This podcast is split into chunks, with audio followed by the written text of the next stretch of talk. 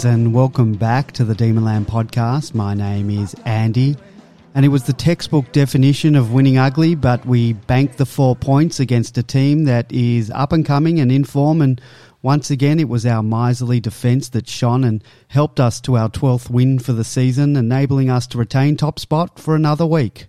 Joining me tonight is long-time Demonlander George. Good evening, George.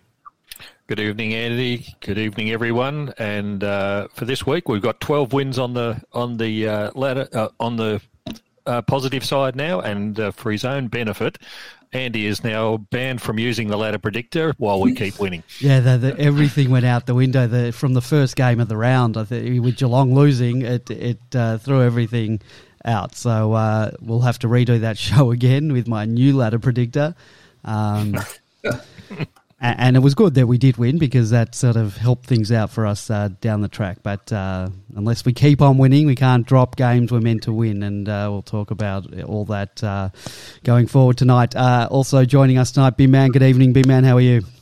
Good, thanks. Good evening, Andy. Good evening, George. Good evening, Demon Landers. And yes, uh, I, I, thought the ladder predictor you didn't factor in the um, COVID situation, which was really given how many different um, variables you did put into that ladder predictor. Um, it's interesting you mix, missed that one. So, yeah, we'll definitely have to do that one again. Well, I have talked about my fears of COVID, uh, and not fears of the virus, but fears of the uh, fears of the the footy shutting down because uh, it's a very real possibility. I, I, don't, as we were sort of talking pre-show about this, but it's a real possibility. All the teams coming here that uh, if something happens in Victoria, uh, we're sort of running out of options. Perhaps going, we can all go to Tassie um, and hub hub there. Um, I don't but know. A more, a more, positive spin on that is footy's coming back to where it belongs, and uh, the VFL is back. So the D's might win a VFL grand final and an AFL grand final. The first club to have done both of them in the same season. So. Um, it could be super exciting having all the, the clubs in town. Well, presumably uh, the Adelaide teams will still be in Adelaide at the moment, um, so we might not get that Port Adelaide game in Melbourne. But depending on how long this thing goes on, uh, maybe we'll get the Eagles uh, at the G uh, as an added benefit of this. Um, but I think that's still a few weeks away, so. I think we're in a lot of trouble, or, or, Perth is in a lot of trouble if, if they're still having to, to play here.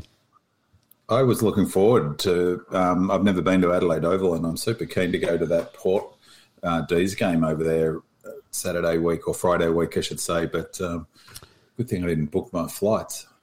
Are you able to go there at the moment? Is uh, is Victoria open uh, to South Australia? I think um, South Australia shut their borders to everyone in the whole world, yeah. including aliens or so. I'm not sure. I, don't know. I think they had shut their border, but I'm not sure to us. I'm, they have to everyone else in the country. Maybe we should just give up doing predictions of any sort with this, especially with COVID. One week at a time. One week. At one a time. week at a time. Yes. Things can change very, very quickly. Uh, footy predictions, COVID predictions, uh, it's all out the window.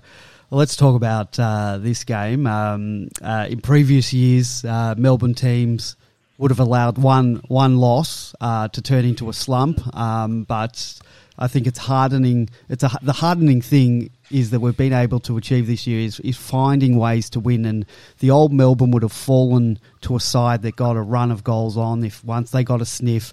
Certainly the Melbourne of 2019 and 2020, and even at times the what the Melbourne of 2018, uh, we probably would have not been able to maintain a lead in the final quarter. We, we you know we've talked about this for years on the podcast that we'd bleed goals and that we just couldn't stem the flow. Uh, but that didn't happen this week, um, uh, George. Um, how did, how did you feel going to the last quarter? And I'll ask you as well, B Man. Um, I, I, I, was sort of confident going into the last quarter, but once they kicked a few goals, that confidence started to wane. How, how were you, uh, George? The last quarter was a little bit little bit different because being a, being a football supporter of any side, when your side's only two goals up, uh, there's always the chance that you could lose the game. But um, it doesn't doesn't certainly seem to be the case with this Melbourne side.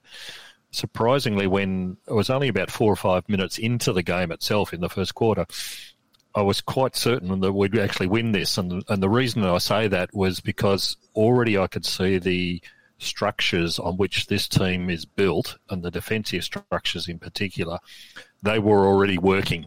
Um, Essendon, in contrast, had no such system whatsoever. Their, their defensive structures are all about individuals. They haven't haven't developed it yet. They haven't got the personnel to be able to implement it, um, and it was a real contrast even very early on in the game. Um, the, the, we'll talk about their fans um, yes. a, a, little bit later on, but the ones that were around me in that first quarter were already screaming, "Stop kicking it to Lever and May," um, and um, surprisingly, the worst offenders were the ones getting the most possessions. The Mer- the Merretts and the Parish just kept on kicking the ball forward, lots of possessions, but they kept kicking it straight onto the headers of Lever and May and um, the other the other backmen, and it just didn't hurt them, and the ball just kept coming out. Now we didn't capitalise all that well um, as a result of that for a start off, but.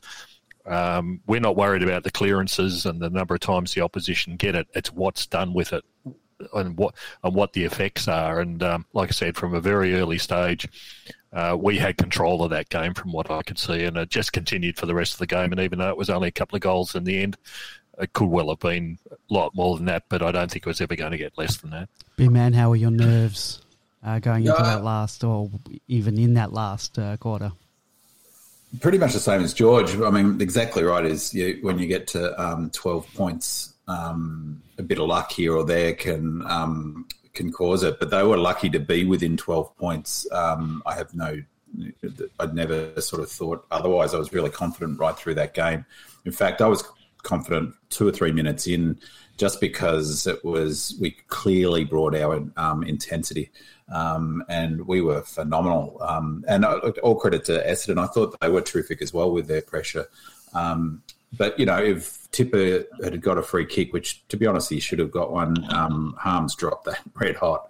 I, I think if he'd got that, um, you know, he can't really kick over a jam tin, so he's he was no guarantee of getting it. But uh, if that free had been paid, he would have been kicking for about forty. If he'd got the goal, um, they would have been within five points, I think, or six points at that point. So, but having said that, I, I thought. Um, we played really solid in those last four or five minutes, and we sucked so much time out of the clock. So even though two goals ordinarily, um, you know, is is nothing in footy. Obviously, it it is against us.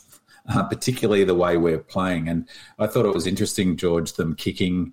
I, I just before um, we started, I watched the first half. I hadn't I haven't watched the replay yet, but I watched the first half um, this evening and it's easier said than done to stop kicking it long because it, if it's drilled into their model that that's what they do, they're, they're, they've got some similarities to us, uh, Essendon. They like to get territory too. So um, part of that is if you don't have another option and you're under pressure, which we were doing, you get it long, you get it 40, 50 metres down. There's no point kicking sideways and losing it 20 metres to your left or right um, because that you lose, you're turning over in a difficult spot. So if their model um, is to continue is to under pressure look to kick it long into their forward line and then um, try to win that aerial contest from there, it's really hard on the fly to start kicking lateral kicks inboard, or particularly because we just completely took away the corridor.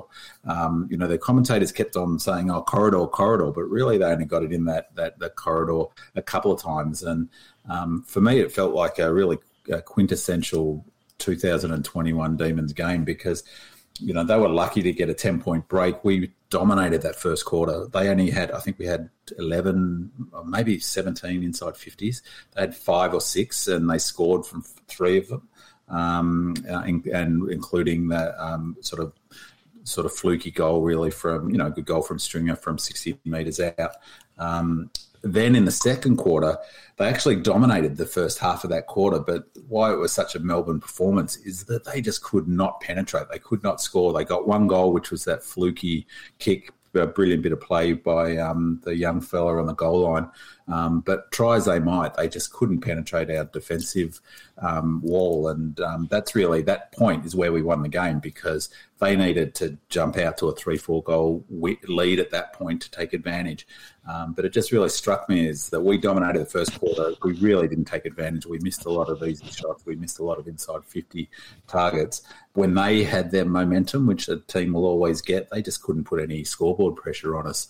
Uh, and when they failed to do so, that was game over. So um, I thought they were really smart in that last 10 minutes, and they've done that really well, not just this season. They did it a number of times last year where they um, used that last 10 minutes really smart and took time out of the clock and made it really difficult for the opposition to score.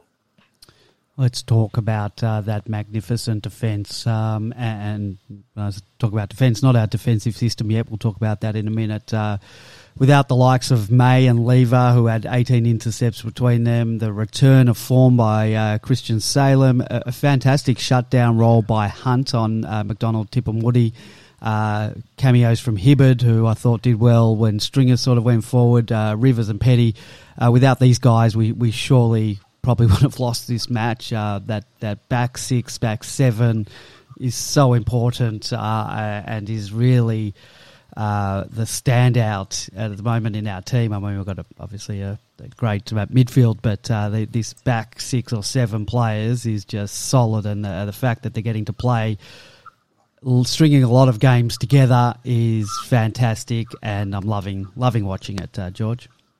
Yeah, isn't it fantastic? The um, the other thing is that was really evident in this game was uh, while May had eight intercepts and Lever had ten uh, the rest of the backmen were doing extraordinarily well as uh, as well as those two, which are, which are now become our mainstays, of course. But Hunt had six intercepts, Rivers had five, Hibberd had five, Salem had four. It was really quite uh, easy to understand. Well, like I said, all these Essendon fans were screaming around me, "Stop kicking it to them! Stop kicking it to them!" But these guys were just intercepting everything that came in. And um, even even Langdon, what, who we've been very uh, had a lot of praise for, uh, had six as well. So. Yeah, yeah, and and then the other the other thing was it just kept coming out the same way all the time. Um, Langdon in particular, Brayshaw a couple of occasions, but the ball would go to Salem. Salem would deliver it to Langdon. Langdon to deliver it up to the forward line. It was just relentless. Just this constant um, turning back of the of, of, the tide of Essendon as they came down, and then the same thing had happened. Essendon would attack, and they do exactly the same thing again. And they just kept on kicking it to our guys, and our guys kept picking it up and sending it straight back the opposite direction. The, the real pity was that we weren't able to capitalise, and we'll talk about that a bit later on. But really we should have been given the number of forward entries that we had and the number of marks that we're able to take inside 50. Um, we really should have capitalised a lot more. But hey, we we won the game, but it was built on this fantastic defence that we have. Yeah, we'll talk about that defensive all-team defence and um, in a minute. I know, but this was a one for the true believers for the back six. Um, you know, there's there's games where you know it's really evident that that all-team pressure. This this game was it one such example, but they were extraordinary, weren't they? That was as good a defensive back six performance as geez, I was trying to think afterwards. I can't, you know, it's hard to think backwards, but you know, Sean Wight and Danny Hughes and sort of Rivers and those sorts of players, individuals. Um, but I can't think of a you know a back six who are so well drilled and they just have such confidence in each other about where they um, you know what, what, the next handball and, and they've I, don't know if, if, you guys sort of agree, but feels like they've, they've if if anything they've become more um, sort of comfortable holding the ball and and you know, taking on the tackler or, you know, they it's rare for them to be rushed. At one point, Hibberd um, um, fumbled the ball deep. Uh, and it was a rare sort of, it just struck me as a rare thing to happen in our back six. Uh, you know, sure. And, and, I thought, again, I thought Essendon's pressure was fantastic. They were really, you know, tackling hard and, and in it. But, uh, um, you know, also you get Jordan and um, I think Brayshaw has been terrific the last couple of weeks. Um, Langdon didn't do it so much this game, but pushing back, um, even Spargo pushing back into the defence to help out. But that back six were fantastic, and uh, I'm glad you mentioned um, Hunt, um, uh, George, because he was. I thought that he played great at the last two games. I thought he was good against Collingwood, um, terrific the week before. Um, but he was just about his best game for the season. I thought he, his mm. run was there. He looks to get it and really move forward when he can. He had 11 kicks, seven handballs, so 18 possessions. You know, that's great for him. Um, took four marks, included a couple of really good ones, and he had six tackles. So he was second only to Jordan, who, who for a young fellow, he had nine tackles, Jordan, which is just amazing. And, and quite a few of them were in the back half. But um, Hunt getting six tackles back there is fantastic. The other one that just I thought Salem was back to his best, and he he was um, terrific. And I really love the way he's changed his game to, um, you know, he, he rarely does, unless he's under pressure and doesn't have another option, he rarely does those lateral 10, 15, 20 metre kicks anymore. Uh, he really gets good distance. And in fact, the whole team do we very rarely go back. It was interesting. We switched a, a few times um, this week, and uh, sort of was unusual that we did. But we very rarely, you know, go sideways too often, uh, or um, you know, backwards. And uh, he's really become an um, important um, player in the way he got. What did he end up? Thirty possessions. Salem. He had ten marks, um, three tackles himself. Just fantastic performance back there. Uh, well, let's go into our defensive system. Um, we've got some audio to play. This is uh, Max. Uh, we sort of alluded to it uh, when we played some audio of Max the other week, and he was talking about uh, Troy Chaplin sort of drumming home that defensive thing. And this this uh, clip gives a little bit more insight into that. Um, so I'll play that now before we chat about it. So, Maxi, explain team defense to us. To us, uh, explain team defense to us. You've got. Um, you mentioned they're making the ground small. What what actually is that, and how does that happen? I'm glad you went into that question a bit more because I was going to be a smart ass and just say def- it's defending as a team. I would have appreciated that answer. but you gave me a second part of that question, which is good. Um, no, look, it, it, it's obviously uh, the most common place for the other team to have the ball um, is like the half back line. That's where a lot of turnovers happen. Um, so team defence sort of starts from there, and um, it's being able to get your forwards up to be able to help defend, and the the mid shutting out the, the other midfielders and defenders um, shutting out their players. Like it's it's pretty easy the same part. Like you're basically focusing on your man and then uh, once you got that covered, you can help out someone else. So um, there's not that much science to it, but it goes away from what you're taught as a junior. Junior, you're hardly even taught defence as a junior. You're just taught to chase the ball, and then you drill this team defence for four or five years, like Troy Chaplin has been doing as our back coach, and um, it's finally clicked. So why is it finally clicked? Is it the fitness of the team? Is it the maturity of the team? How does it just all of a sudden come together? Uh, I, I, mean, that point that I said about Chappie, uh, Troy Chaplin's been our back coach for four or five years, and he's literally reiterated the same point for those four or five years. So um, he would have been so frustrated when it wasn't just happening after one, two, three years. And even last year, we showed it for a lot of games, and then um, we couldn't keep it going. And um, this year, it just seems like a little bit of maturity, maybe what you said there, Maisie, and um, the, the guys have played a lot of footy together. The back seven have actually um, played uh, a, a, lot of footy together. They've, um, apart from maybe Harry Petty, who's just come in, but um, so yeah, that plus with a little bit of maturity, and then just Chappie just reiterated the same point over and over again. Um, yeah, I think it's uh, one of the other points to take away from that is the fact that they're all, and and you said that before, big man, that that we're they're all playing together, as in the same back six week after week after week. And I think that's really important. And you talked about in previous years, just sort of individuals here and there, but this year it's sort of a group, a real group effort doing. Uh, doing exactly what they need to do. And our, our defensive system held up well this week, allowed us to strangle and absorb the pressure. And make no mistake, uh, you can talk about winning ugly, but if not for our superior defensive structures, not just from the back six, but the you know forwards going up and helping out, um, and everyone playing their role, we might not be talking about winning at all. Um, so it's a great thing to see. Uh, George. Yeah, um, I think it was a good point that uh, Max made again about um, Chappie um, banging on for a couple of years about this. Um, when you look back at last year, I think May and Lever only managed six games together as um, when they either or both weren't injured at, at, some stage. In 2019, we all know was a disastrous year in terms of injuries. But suddenly you, you get that uh, solid continuity um, and reliability that comes from those two big bodies down there. But also with, with the rest of the um, defensive structures and the the people involved in it are seeing the results from it. You know that we're sitting with twelve wins. This is working really, really well for us at the moment. So it feeds off uh, itself as as it becomes self fulfilling. So um, yeah, fabulous, fabulous to see in, in action. Um, I disagree a little bit with Max when he says it, it finishes up at the half back line. I think we actually start at the half forward line. You've the defensive structures force the players out to the wings, force them away from the corridor, force them into that down the line kick, force them into a situation where they don't want to be, and um, that's what really starts it. Um, and then then we see the mopping up exercises occurring with the levers and Mays and, and a few others in this game down the back line.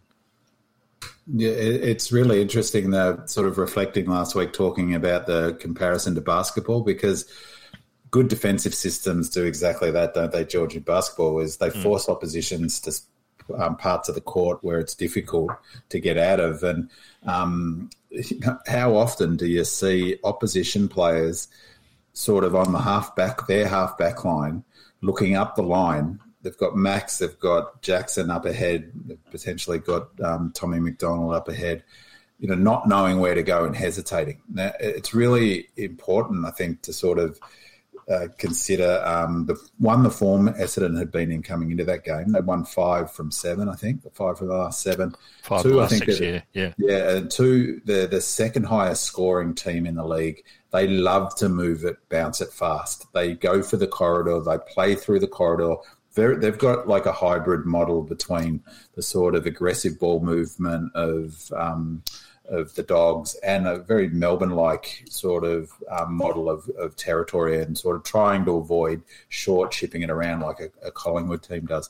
Um, but you could see how often they were struggling to know what to do. And then the other option is to bail out and go to the um, to try and cross into the centre. Uh, and it's a, they they don't like to chip and hold it like Collingwood do. Um, so they, you know, the option that they would prefer and, and what they do to other teams is to take that kick on into the centre.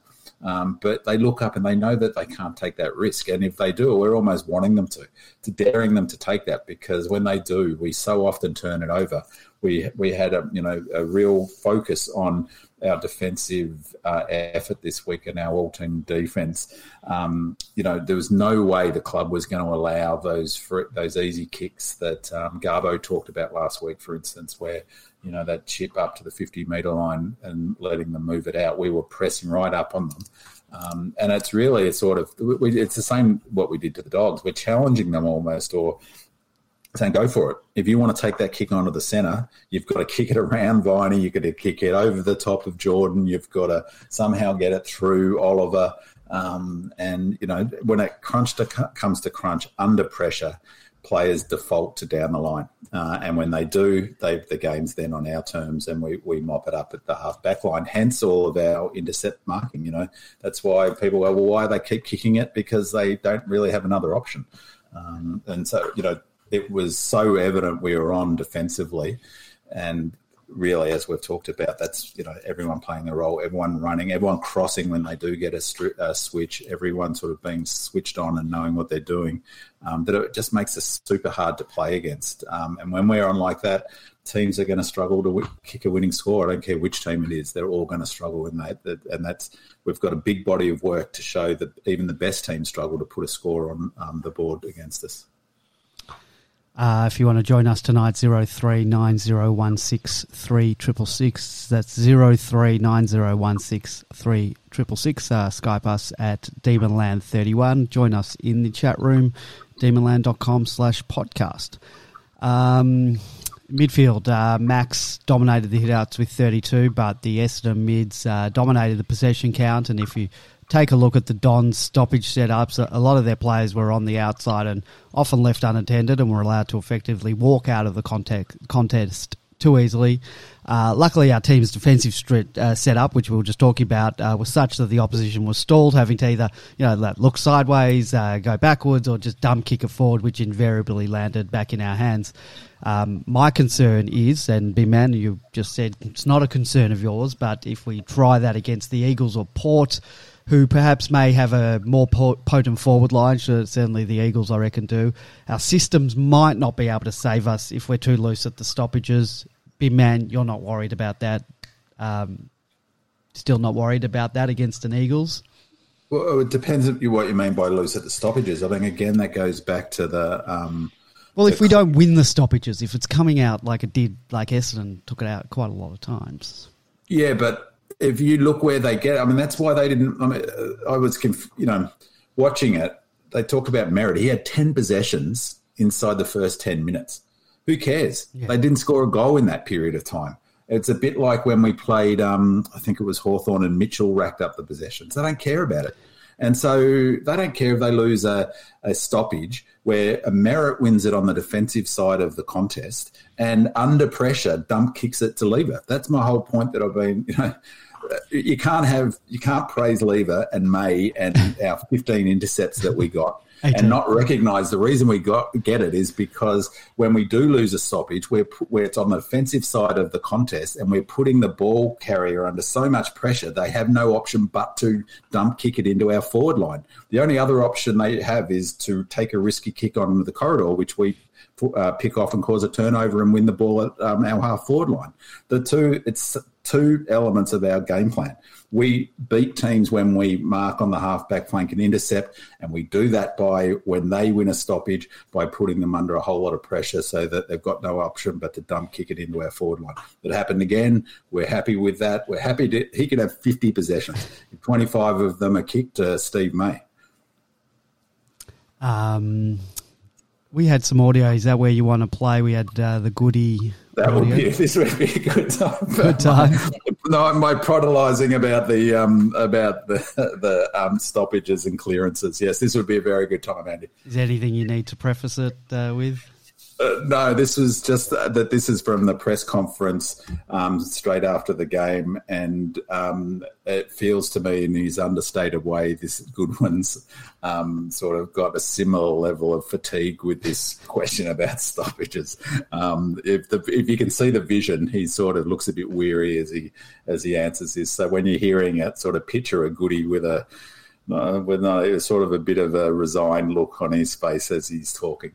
All right, I'll put my uh, my questioning of our, our clearance uh, work away and maybe we can bring it back uh, if I have to.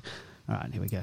I don't think centre bounce Cloud clearances are probably one of your strengths this year, but I think you broke even tonight and outscored them from centre bounce. Was was that sort of pleasing? Is that sort of bucking the trend a little bit? Oh, it's an area of the game that we're working really strongly on. Um, you know, we think we've got the the weapons to to be able to maximise that area of the ground. Um, but one thing's the wind clearance, the other thing's to score from it. And tonight, you know, we, we were able to do that, and that was really pleasing. Short, sharp, direct.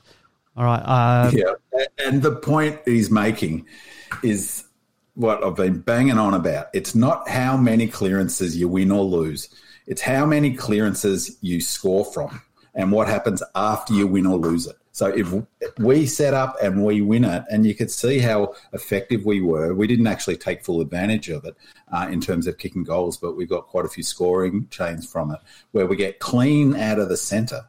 That's what they're looking for. That's the gold standard. If in doing so, in creating them, you, are going to lose some. It's like the old you can't you know make an egg with, uh, a cake without bake, breaking some eggs. The key is when we do lose them that they don't score off them. They dump kick it to us. And that's what was happening. So as Goody points out, is it's not about the clearances. It's about what happens with them. And if you score from them, that's what he wants to see more of, not more clearances, more clearances from which you get a scoring chain that starts. Uh, and that's what we got. We got on um, Saturday. They got nothing. They got bugger all, and they're a good clearance side. They're an okay clearance side. They got nothing from stoppages um, or clearances in terms of their scores. Uh, George, anything you want to add to that before I talk about the mids in general? Uh, no, I just had some things to talk about the mids in general. So when you're finished your bit, Yep, uh, I was just going to talk about uh, just uh, individuals, but all sort of at once. Oliver with his 34 possessions, 15 contested, 7 clearances, 7 score involvements. Harmes, 27 possessions, 12 contested, 2 clearances, 5 scoring involvements. Then the 1 goal, 2. Petracca, 26 possessions, 12 contested, 2 clearances, 8 score involvement, 2 clutch goals. Uh, well, they probably were both clutch goals. Uh, we really needed them, particularly that one on the boundary when he gave the little wave uh, to the Essendon supporters. Um, I was actually quite amused. Uh, I don't know if you saw the Essendon supporter who reacted to him waving, uh, was sort of motioning to the umpire as if the umpire was going to award the guy in the crowd a free kick uh, for that. He was in shock, wasn't he? I loved his expression. He was like, "Hey, Goal. what are you doing?" Um, uh, yeah. And then uh, uh, James Jordon, uh, remarkable, twenty-one possessions, two goals from. Uh, I believe George, you- you mentioned that he only played sixty percent game time.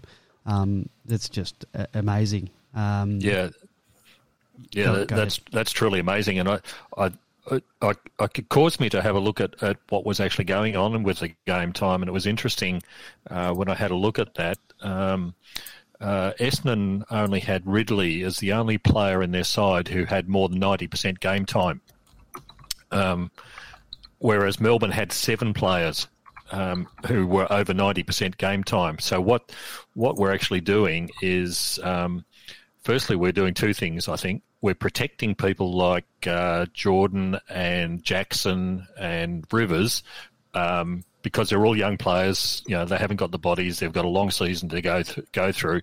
So we're giving them less on ground time compared to the more experienced bodies, which is which is great. We're not going to burn them out.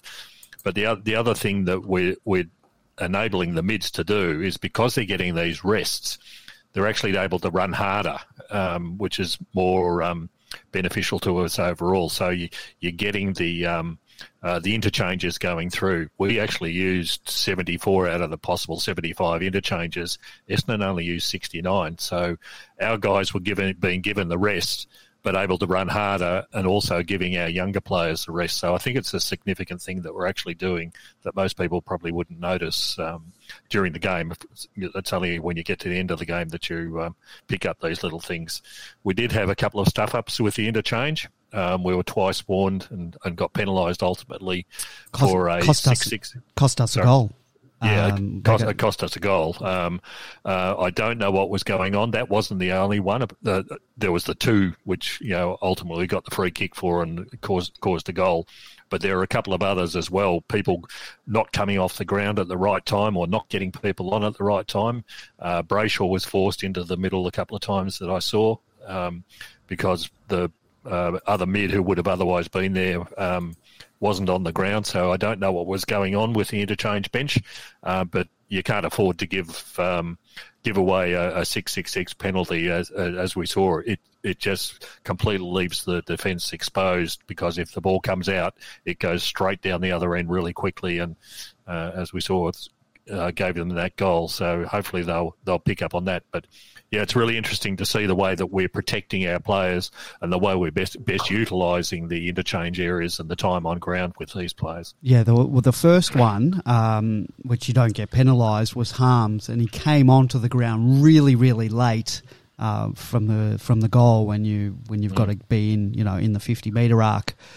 And I don't know what happened there. You obviously just you got to make a call, I, I think, and not bring him on because it was very, very close to them balling up, and he sort of ran, he ran, tried to get there, and didn't make it in time. So that that, that is a balls up. Uh, I think the other one was uh, maybe Brayshaw coming on to the wing, so he didn't have that far to go. But again, must have come on quite late um, in that break. So they've really got to sharpen that up because it cost us a goal. Yeah, Yeah, exactly. That's a, I was gonna. Um, I had that on my notes last week, um, George. uh, That about what's different this year and some sort of, or, or what are sort of the interesting tactical stuff that they're doing. And I reckon that's a, a really interesting one. The that time stuff. You've made that point a few times. The the way they've got a number of players. It'd be what five, six, seven playing ninety. Some of them ninety five percent plus game time, and then uh, as you say, the fifty percent. 60%. What was Viney Do you know? 74 74 percent, I believe. Uh, yes, it is seventy four percent. Um, I'll look that up Yeah. because I'll ask you about Viney in a minute. Um, yeah, Yeah. I, I reckon that's a really interesting. I'd be really curious to know if other teams are um, doing it. Um, I mean, I guess other teams have been experimenting, but uh, I'm wondering whether that's sort of something Melbourne's a unique thing that because we do it every week. It's a planned thing. It's not a sort of random. You know, when at the beginning of the season, you you could probably maybe think it's just the sort of the way it's panned out, but really it's been consistent right across the season, hasn't well, it? well, Like Jordon Jordon's been playing pretty much sixty around that sixty uh, percent game time the whole year. Um, so they've obviously got that plan for him, uh, obviously, so that he can play more of the season. You know, so his younger body, um, you know, um, fit in terms of fitness, um, rather than having to probably give him a break um, in the resi. So yeah, that's obviously a tactic. Amazing. Just on, just on Jordon, I pumped up his stats because I realised I was reading the stats from the St Kilda game before. So he didn't quite have as many tackles as that. Sorry about that, um, James. Um, how many did he have? Um, he only had three, so I think you said he had Three, nine. yeah. So, uh, um, I gave him, um, you know, three times his his total. uh, Still, you But he you- you crunched a few, didn't yeah. he? Those three were tough. They were worth nine. Yeah, he, he he is really productive, even though he might be only on the ground for sixty two percent of the time. He is really productive when he's out there, which is exactly what you want to see in a young player, and it fits in nicely with the output that the rest of the um, mids are expected to produce as well. So um, yeah. Yeah. it's working very very well. And he's a really good. I, I reckon I really like him in the same team as Viney because I love Viney, and uh, you know I my est- he's gone up in my estimation a lot this year in terms of his his importance to the team for a whole range of reasons. Um, but he, in some ways, is not a natural footballer. It feels like he makes sort of, you know, his decisions um, sometimes leave a bit to be desired in terms of sort of taking too much on. Or but but Jordon's like his yang to his yin because Jordon makes is similarly tough, tackles hard, loves to get in there. Um, but has a really unique dual sort of set of he's good on the inside, but he's excellent on the outside. But what I love about Jordon is he makes great decisions under pressure. Um, you know, things like when he, when knowing when to jam and on the boot, um, when to release it. Uh, he handballs. Um, when he handballs, it's always to the um, um, his teammates' advantage. He's he's just such a natural footballer, and I mean, I, I'm just so thrilled. He, like it's like suddenly finding a fifty dollar note, the, you know, underneath your bed because you know I had no sense really, to be honest, um, how good he was last season. only 50? I, I think he's 100. Um, And just on Jordon, in that interview with Max Gawn, Gawn, I've said this before. It's a great interview. It's every two weeks. He's on on RSN. It's from seven to seven thirty or ten past seven to seven thirty. He, I didn't realise, but they said uh, they they talked about Jordon at length um, in that um, in this morning's um, interview with him, and he was delisted. They said for a two day period. Um, uh, they took him off the rookie list. I couldn't. I'd have to listen to it again. Um, where there was a window of time where other clubs could have picked him up. Now, presumably, they would have been warned off and they couldn't do it. But um, there was a period where he came off the list, where they put him on the long term injury list after that injury that he had in the gym, um, and that he got re-rookied or um, so. You know, obviously they wanting to keep him. Um, but yeah, he's a he's just a, a gun, isn't he? Is, is he a chance um, in this rising star? Because Well, I- that was I- what they were talking about, and he's like eight bucks for the Rising Star. because I feel he's not getting the credit that he he deserves. Um, in the wider football, Demon no, no, no, no. We, that's that's uh, he's- that's preaching to the choir. I'm Yeah. talking about in the wider football community. Uh, I don't But think he's his, getting his it yet. chance in the um, Rising Star is that, from memory, it's voted on by footballers and media people, Hmm. uh, he, and he's the sort of player that you know that that footballers love because, like I was saying, he's a natural footballer. He makes good decisions, and he's more likely to jump to their attention than. Um, um, you know, than maybe to the general public. The young Essendon player's favourite for the Yeah, Rising but Star. if you look at their stats, and it's not just done on one weekend, um, uh, Jordon's blown him out of the park uh, in terms Yeah, of yeah. stats this week. Well, so they and they talked about the rising stars. Jordon, we've got this year. We've had Jordon, um, Rivers, Rivers. and uh, Rivers, Jackson. uh, a thir- um, and um, Sparrow's still uh, eligible apparently. So we might end up having four rising star nominations, which is incredible for a team on top of the ladder. Uh, And yes, uh, it's it's worthwhile remembering Rivers as well. Again, he, he's in the same scenario, uh, low um, ground ground time, but actually producing an awful lot when he is on the ground. So he's he, we're not we may not be getting the media um, coverage, but these guys are, are flying beautifully under the radar. They are just a grade players. And a couple in when the media eventually wakes up, they'll go, "Where have you been hiding these players?" It's it's obvious to us at the moment, but um, their time will come. Uh, and I think it's an interesting point too you make, George, about the way that they've engineered the time because, um, as you say, for some of the players, we talk about that this with Melksham, but it's probably more evident for Rivers is they want him to play a, a pretty ballistic style where he's aggressive and he takes the game on. Uh, and in order for him to be at that level, he probably needs to be at 50, 60% game time at this point in his career. He's not going to be playing that if he's 80, 90%, is he? He's going to be running out of gas. Yeah, he's he's played seventy, um, and uh, what, what did we say? Jordon was sixty two percent, and and Sparrow fifty percent. Um, Yeah, uh, let's move on. Uh, what did you guys make of Viney's game? Uh, look, it was quieter with as a midfielder um, with seventeen disposals from seventy four percent game time, but uh, absolutely should be better for the run. George.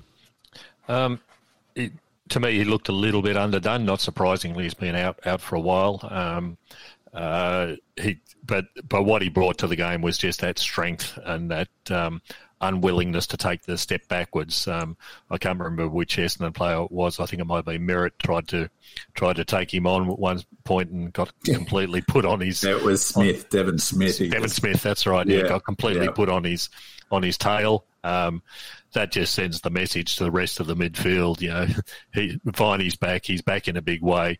Uh, and other midfielders for the opposition will be looking sideways and uh, not doing things that they've been would have been other otherwise able to get away with. Um, yeah, he's he's a big big factor in in um, the second half of this season for us, and let's hope he um, is able to stay on the ground uh, and no more injuries um, arise. Big man, anything more with Viney? Oh, it's just great to have him back. He he was a bit rusty, wasn't he? Um, And um, yeah, he he's got he, he's got very little depth on his kicking. I mean, in many ways, he's a limited footballer. But um, as I said, he's gone way up in my estimation. And and as much as anything, it was really evident. I think, as I said last week, that how much we've missed him. Um, with a game under his belt, another game next week. You know, he's he's a really important piece to the puzzle. Um, and as I said last week, it, you know, it allows him in the middle, allows Jordon to go back and be a more damaging player on the outside. Um, and, and I think that it also means that you know when we do lose those clearances, he's a player who can really get in and and not only um, sort of impact defensively, but exactly like he did with Devon Smith, he can really wear down opposition um, mids just through his physicality. I mean, he's there's very few players that I can recall um, at the D's who have played with just sort of such relentless physicality and, and aggression of the ball carrier. Uh, he gets down low, he, he drives, he's got good technique in his tackling. He would have been a terrific rugby player, I reckon. Um, so yeah, I, I'm I'm rapt to have him back. He, you know, give him two three weeks to get up to speed, um, and uh, you know he, he's going to. He, he was an important player on the weekend, and he'll he'll just get more important as the weeks go past. I think. Uh, let's talk that forward line. Uh, what is going on with our forward line? Um, we, we partly got our wish with uh, Weideman being dropped, and there was the hope that Ben Brown would get his opportunity, and perhaps the lack of matches for Casey as a result of COVID meant that the coaching staff wanted to give him a full game in the twos before getting recalled. However, This week, our forward line was screaming out for a, another tall forward who can lead and kick goals from outside 50 or even on 50. I thought we were undermanned in the tall stocks up forward, and T Mac was left all on his lonesome in that department. Um, uh, boys, uh, what happened? Uh, why why wasn't he selected? Uh, B man, you want to take that? Well, I, I mean, a couple of things. I, I reckon. Well, on Brown, I, I, watched the the VFL game, and it's on. Um, if anyone wants to watch the replay, you can catch it on Seven Play, or you just got to sort of open a, a free account, um, and that game's on there. It's it's good to to watch. I suspect that he's watching that. He he looked better, um, and um, Richardson um, did the review of it. He sort of picked out six players to talk about. Brown was one of them. Uh, and he emphasised in that that whilst the five goals were great, that what was really good was that he was moving well. So I suspect that he wasn't in because he's not yet fit enough or mobile enough for um, um, for, for, the club. And really, the, the issue is is you we've talked about this, but it's not just the sort of inside fifty pressure. You can't have a player that other um, the defenders can run off uh, as much as he would have brought the ball to ground, if he's not able to keep up with a, a, defender, they'll just park a fast defender on him and run off him all day, or not even a fast one necessarily. So I suspect that's the reason. Uh, my feeling is pretty strong watching that game. Is he he may not even get picked this week, but they'll look to bring him in against Port. I reckon my gut feeling is they want to get him rock hard fit and as mobile as possible, uh, and he's the one that's going to come in. Um, and you know they played um, Weed in that VFL game in very much the Tom McDonald role, and I, and I reckon and he looked great. He, he worked hard. He, he had his he was good. Um, in that game, I thought, um, and I reckon that's the role. If he's going to come back in Weed, it'll be in the Tom McDonald ro- role, and only then if something really, if you know, God forbid, um, T Mac has an injury or his form just his form just completely drops away. But on the forward line, I, I think it's under you know, we had 10 inside 50 marks. I think they only had three. Um, so we actually, the forward line functioned pretty well. Um, it's just that we didn't take our chances. And in addition to those 10 marks we had inside 50, and there was a clear a clear effort to make that short 30 40 kick to the sort of into that zone about 30 metre, you know, a band across 30 metres out. So they were looking for that short lateral kick. The best one of the day was Fritsch, who did a beautiful lateral kick, I think, to um, Petracca that set up his second goal. That was a really important goal. That was the one they were looking for all game.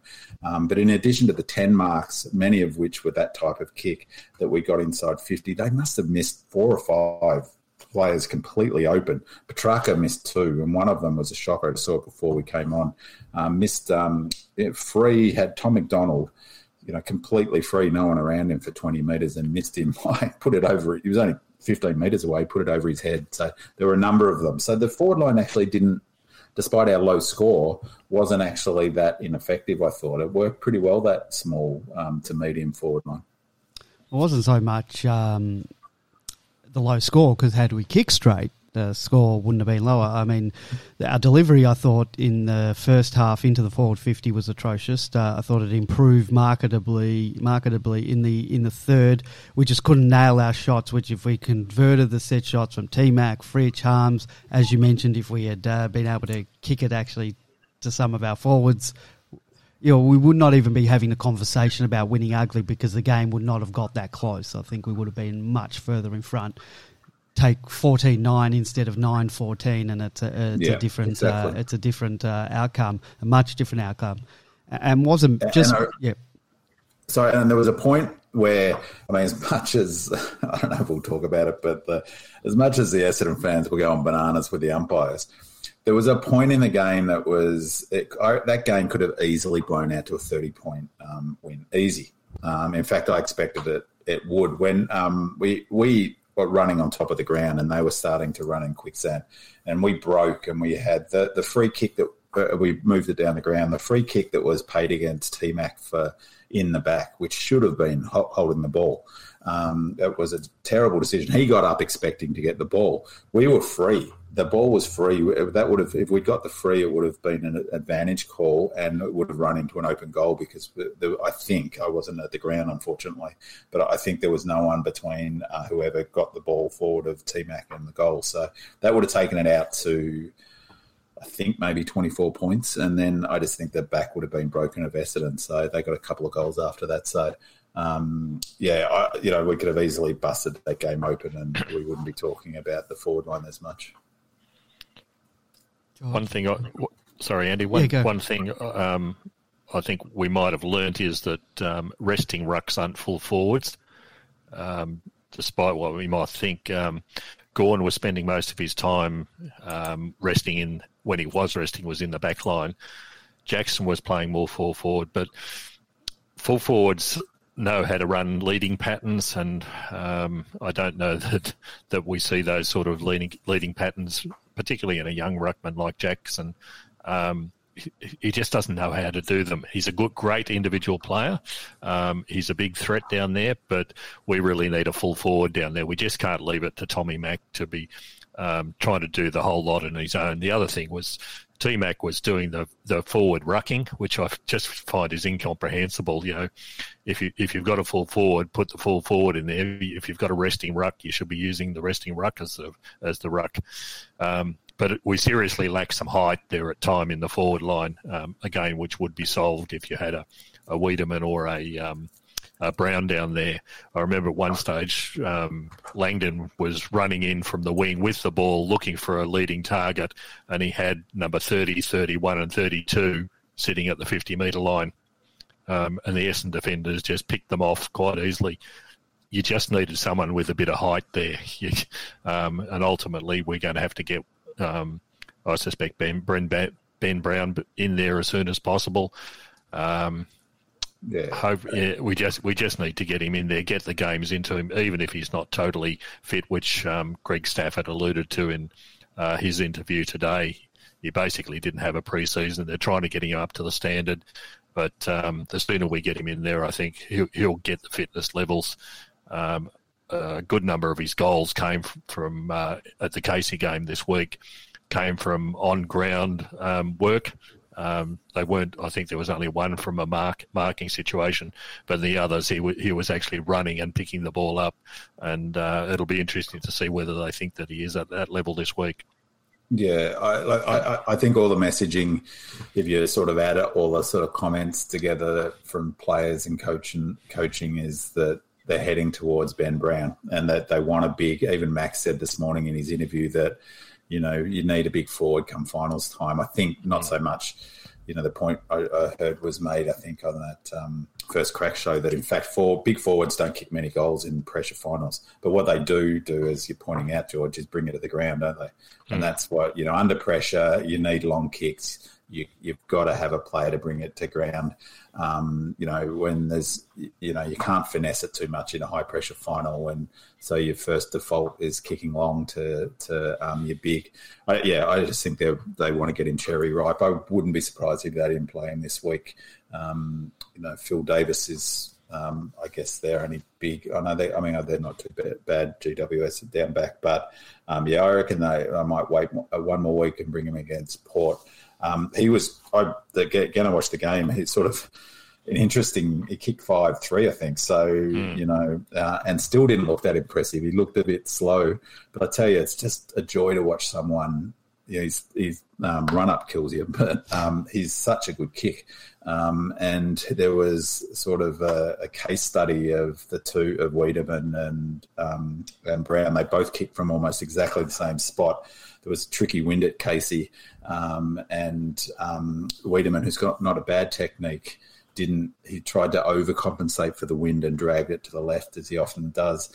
Um, but Brown is so confident in his technique. He started to, you know, from about 40 metres out um, on a slight angle, started to the right of the post, knowing what the wind would do, and the wind brought it back and he kicked it. You know, so many players would start it at the middle and then a miss to the left, just like Weideman um, did. He's, he's just a beautiful kick of the footy. Um, and, you know, as we've talked about, you've just got to take your chances sometimes. And so that's really his ace in his um, pack in some respects is that if he does get chances, he'll kick his two, three goals almost, you know, certainly with the amount of inside 50s that we get. So Ben Ben Brown is used to that uh, Tasmanian wind, so perhaps we need to we need to hub in Tasmania. no, no, no, no, no, no, no, no. No more predictions, Andy. No, no, no. Now, was it just me, or were our players failing to make the distance from 50 metres out? Uh, T Mac did it, didn't even get to the goal line.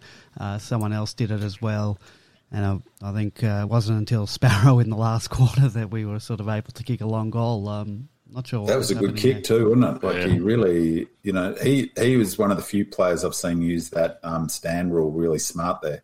Like some some players it seems to throw out their technique, but he just went around and got that extra distance and really uh, nailed it. But yeah, Sparrow, uh, sorry, um, um, Spargo, he, he he just struggles, doesn't he, from anywhere outside thirty, just about. There was a that was that Sparrow goal, and I'm glad you called him Sparrow too. Been man this week. um, that uh, that was right in front of me where where I was. But what was really impressive uh, about that was Brayshaw kicked it to him. He was the only one available. Um, and I thought, oh, he's kicked it to the smallest man in the forward line at the moment. But as it turned out, uh, it was the it was the, the best kick for the for the goals from that position. But there were no other options. It was just a brilliant kick from from Brayshaw to get it to him in the first place. It was a good mark too, wasn't it? Yeah, he yeah. used his body really well, and that's right. That I thought um, Brayshaw's kicking has improved. Was the best it's been all season, and that kick, hundred percent right, George. What was great about that is that he put it to um, to Sparrow's advantage, put it out to his right, able him to keep him underneath the ball. You know, that's the thing that a for anyone wants. You know, to to give to maximise the chance that you're going to mark it. Um, you know, he I thought he had a neat game, and that was a really important goal. The timing of that. Just back on Brown, I think you make a good point, George, about T Mac. And the worry I have about T Mac being the key forward is that he really needs the second defender. You know, and he's better. He's at his best when he's leading up almost to the wing on those long leads. That's where he's at his best. He's not a true full forward as such. Um, and I, he struggled big time last year when the big best defender went onto him. So, you know, there's no chance that the best defender, big defender, isn't going to go to Brown if Brown plays, which means that the second best talk is going to go to um, T Mac. And then that T Mac can use his aerobic ability to, to drag that player up and down the ground. So, you know, I think that's, you know, they'll definitely want Brown in, I suspect.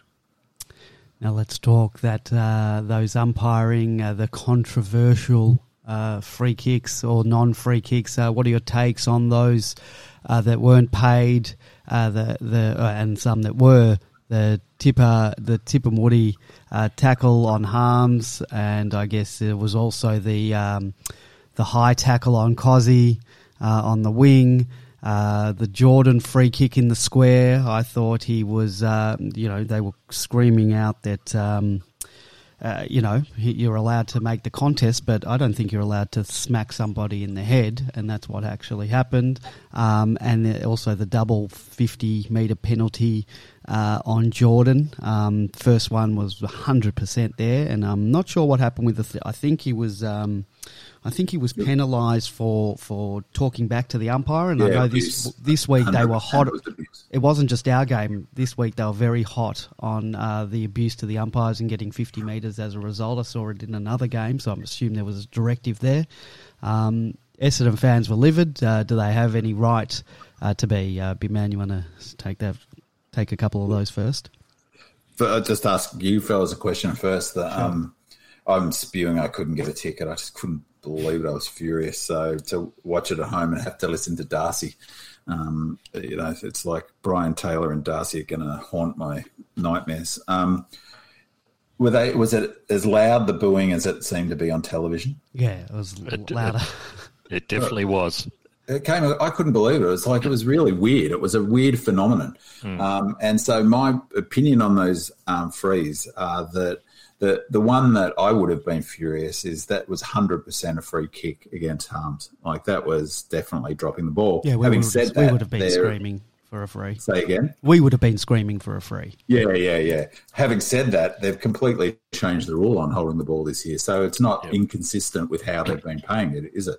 But the 50 metres against, um, I forget it, the, the young player. Um, that, that was there, and I was screaming at the telly. That's fifty because he took an age to get around, and that's what that fifty is actually there. That's what it's for, is to stop him moving because he had to stop and wait till he got round on the mark. That was hundred percent there. And then on the telly, I'm not sure if you guys have watched the replay, but on the on the um, thingo, they showed the replay, and um, that fifty was for abuse it could have also been paid for the fact that he wasn't running away from the zone. So I'm not sure if you if you could see at the ground, but he was running all the way up. He's supposed to be as that 50, the 50s happening. He's supposed to move well away, which he wasn't. And then he's given the um, umpire a mouthful, obviously, complete lack of discipline. So they've got no one to complain um, about themselves for that. And then again, if you haven't heard the replay later on, that same umpire, I think, said to Devon with exasperation, said, "Devon, stop yelling at me." I mean, that's just pathetic, really. From a leader of the club that they've brought in, um, that really is pathetic behaviour, and it sort of seemed to seep into the crowd with all of that booing. And then the the one that you talk about, Andy, the string one against Stringer on Jordon, they pay that 95 times out of 100, anyone going back with the flight of that, despite the fact he hit him in the head, they pay that almost all the time. Any for any contact in that manner when a, when the players are running back with the flight of it, they pay. It was a free kick every day of the week, and I, I just can't stand the way they, they're complaining about it. And the crowd, I thought it was pretty embarrassing for Essendon fans, to be honest. Well, they, you know, they were acting as if the free kick count was twenty-five to, to eight or something. It was fifteen to ten. Mm. It was actually a very low number of umpiring, but it started right from the beginning. They were booing right from, I don't know what was going on. Maybe there was a bit of COVID angst or something. I, I think it was just their um, expectations, having won five of their previous six games, that um, we're back to our entitled state, and um, this this is ridiculous that you're not allowing us to do what we've got away with um, in the last couple of weeks. But uh, Ben Man, you're absolutely right. It's no use complaining that the, a lot of those holding the ball ones were incorrectly called according to the rules of the book. The trouble is that the umpires aren't paying it at the moment. I watched a couple of other games on the weekend, and it was exactly the same. Uh, it was exactly what Clarkson was complaining about about six or eight weeks ago that the um, tacklers aren't being rewarded for tackles which are perfect, effectively. That they'll just call play on, play on, play on, because that means they don't have to make a, a decision if the truth be known. So, um, for Essendon fans to finally realise what's being uh, paid and um, uh, they should have known about the uh, abuse calls. That's been the, the rule of the round, so to speak, as well. Um, so um, that wasn't unexpected as well. So um, they'll have to live with it because that's that's the way that, that it is being umpired at the moment, rightly or wrongly. That's what it is. And uh, uh, you know, again, for my pet hate for the commentators, they seem to feed into it. They seem to feed into this sort of narrative that that that you know the the bombers were being robbed it was really it's so frustrating watching on television live um, when the commentary is poor, which it almost always is. you know, um, it was great watching the VFL game because the commentary was all right. It was nothing's flash, but it was it didn't have any of that over the top hype. And you know, they like you'd think that Stringer was the best player ever to have played football. You know, he, he was pretty quiet on the on the night, and I thought looked a bit unfit to be honest. But if not, if you believe the commentators, you know, he's the package. Um, so you know, they, I, I, just think I'd love some more balance around that stuff. And you know, it's almost as if the people at the ground could hear the commentators egging them on about how unfair it was. Yeah, String, Stringer is one of the laziest players that I've who's playing at the moment. The um, his first goal was because he simply was stuck in the middle of the ground yeah, yeah. while the ball was up the other end, and they got a quick turnover that managed to get to him. One of the few um, ones they got all day. Yeah, yeah, that's exactly right. Yeah, and and he didn't change the way he played the whole game. Um, when he wandered, and I mean wandered down into the forward line, Hibberd picked him up, and he got nothing in there. Um, I think in the previous week, most of his goals came from similar sorts of situations. You know, where he's skirting the edges of packs, looking for um, cheapies. He doesn't go and get his own ball in, uh, unless it lands in his his uh, lap, and he just wanders around the ground. It was interesting. I was watching him even in the warm ups before the game, um, where other players are you know sprinting back and forth. he's sort of taking three or four sprint type steps and then slowing up to walk to finish the run through. You Yeah. know, he's he's, He's just not fit. inherently like that. He's he's not fit. He's, and if I they hope they think, waste eight hundred grand a year on him. Yeah, it'd be good. I, I I get the impression that uh, he's somehow involved in uh, giving himself the nickname the package. Um, wouldn't be surprised. Uh, we've got a caller on the line. I believe it's our good friend uh, Terence. Uh, good evening, Terence. How are you doing? Uh, doing well, Andy. Thank you uh, for this opportunity. I've got a little run sheet so I don't uh, keep asking follow on questions. So um, I'm glad that we're talking a little bit about the media. That's what I wanted to bring up. Um, and I'm always a bit conscious when to call in because I don't want to um, break the flow. So there are a couple of things. Um, one went back to last week um, during the mid review, I would have liked to have talked about from a media point of view. I think it's died a natural death uh, when I saw Jackson being interviewed by Ben Gibson the other day, but I was really annoyed with Tom Morris. I mean, I don't like Tom Morris as a um, as an interviewer or uh, reporter anyway, but putting that aside, when he he broke the story in inverted commas that uh, Luke Jackson was really unhappy and you know wanted to go back to WA and missed all of his friends and so on, I- just wondered, you know, is that kind of um,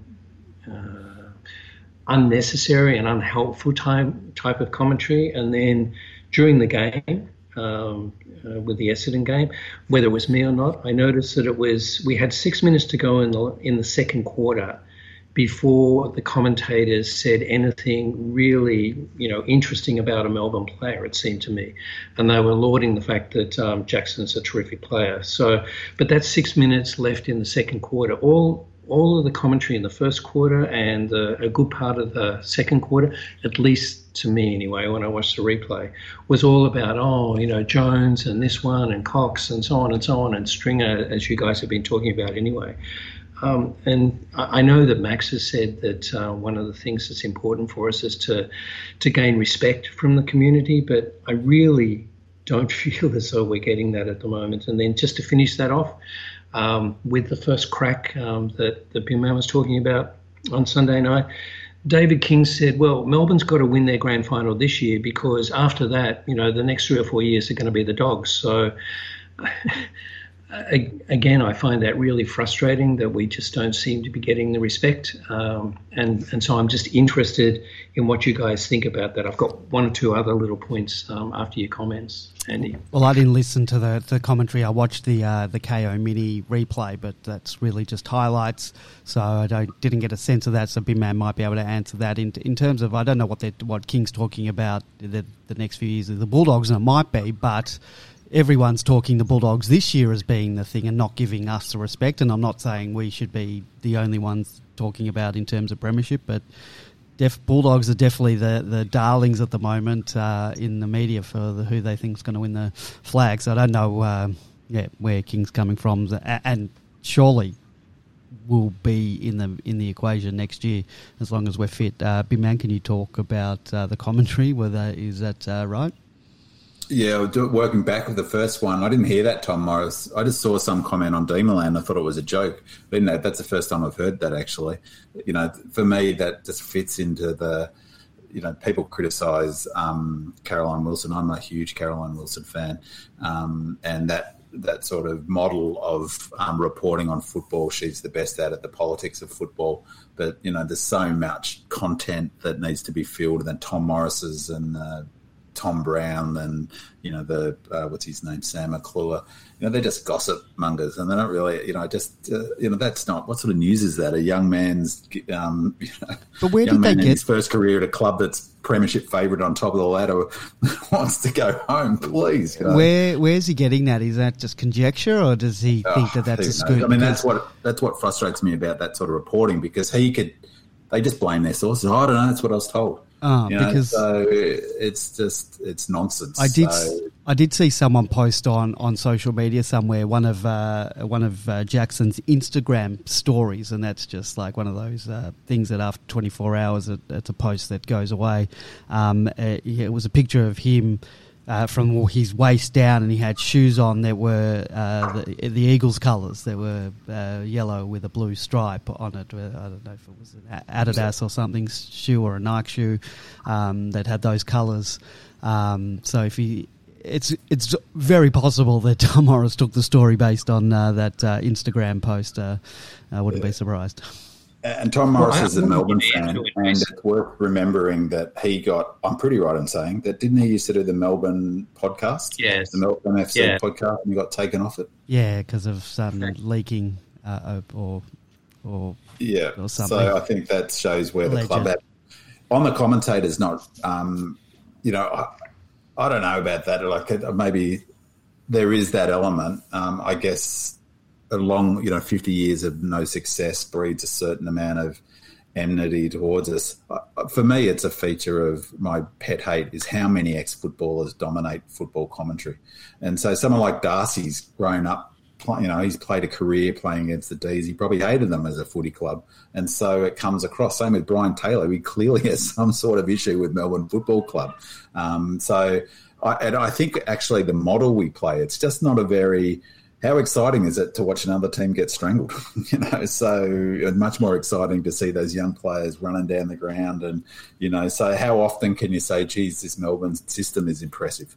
Um, you know, someone like uh, Bartel, he loves it. Um, someone like uh, on that that show, Terence, um, the first crack um, Montagna, he really loves the Melbourne system. So if you love that type of football and good coaching and good structure, well, then you, are a fan of the Demons. But they're not as exciting, obviously, as a as a Bulldogs the way they move the ball. Um, you know, um, and in terms of that, I heard that comment as well. I watched First Crack, um, and his point was how good the dogs are. They've got Naughton and their age demographics, and um, that you know, essentially sort of implied they're going to win three of the next five flags. That they're set up for a um, dynasty, is what he said. Well, it, it's a funny sort of thing for a fella who knows lists as well as he supposedly does arguably we've got a much better age demographic than him. We just talked about we've got four players who are um, um, getting the Rising Star nominations this year. We've got a really young team. We've got you know it's amazing to watch um, uh, Jackson. All the talk about Jackson. It's his 19th game he just played. He's 19 and he's taking 43, 44% ruck time. When's the last time that happened in the AFL? That's probably only Nat Nui would be anywhere similar to those sorts of numbers. Um, we've got a great demographic to set up for the next five, six years. So if I was the Dogs, I'd be worried about the Demons, not um, us worried about them. We were actually younger than the baby bombers, or this incarnation of the baby bombers that they're going on about. Uh, so we, we were younger uh, by a month uh, average. Uh, Terence, I have one. Go on I have one last one, and I know I keep talking about Fritsch. Uh, it's not a man love or anything like that, but I do want to applaud the fact I know he didn't score, um, and Binman, um, in a in a gentle way, stole one of mine. Um, I really loved the two beautiful left foot kicks he did. One, he was I want to say the center of the ground, and he kicked to Langdon, and it was just a beautiful um, left foot kick, really low, you know, hit Langdon on the chest. And as I recall, I think that that was the one that resulted in um, a, a, Luke Jackson goal. I might be wrong when Langdon kicked it into the forward line. And then the other one was the one that Binman mentioned was um, just a, a, short but really precise um, left foot kick into Petracca. So, so although he didn't score, he was involved in two score involvements, which I thought were really quite spectacular. So my last comment was I'm a bit embarrassed to say, put it down to my 70 years, when the, the game first started and I saw number seven on the ground, because I, I, have no one to talk to about this, I thought, who the heck's number seven? You know, where, where's he coming from? So I'm a bit embarrassed to say that. So you probably won't call in again, Andy. But uh, but when I well, when I realised that out, parents. Oh my God, I'm in really trouble. So so gentlemen, I'll leave it there. But you know, thanks very much for the opportunity. Okay. Thank you very much, Thanks, Terence. Terence. Appreciate awesome. the call. That was uh, Terence. Um, uh, all right, let's um, let's move on to uh, the GWS game, uh, in particularly to particular the changes. Binman, you say Ben Brown won't be in this week. Won't's a bit strong. I, I reckon there's a good chance he won't be. I, I reckon the one change this week will be Jones in because he was simply fantastic. He was brilliant. Um, and um, Goody made a, a, point about when talking about uh, Weideman and Brown in the presser that they will reward players in form. That's what will guide their selection policy. Um, Who comes out? I think, unfortunately, for the young fellow, Captain Jack's probably the one, as well as he played. Um, but he's the obvious sort of swap, I would have thought. That's tough on him, but like, you know, he'll get his chances again, and it's a tough game.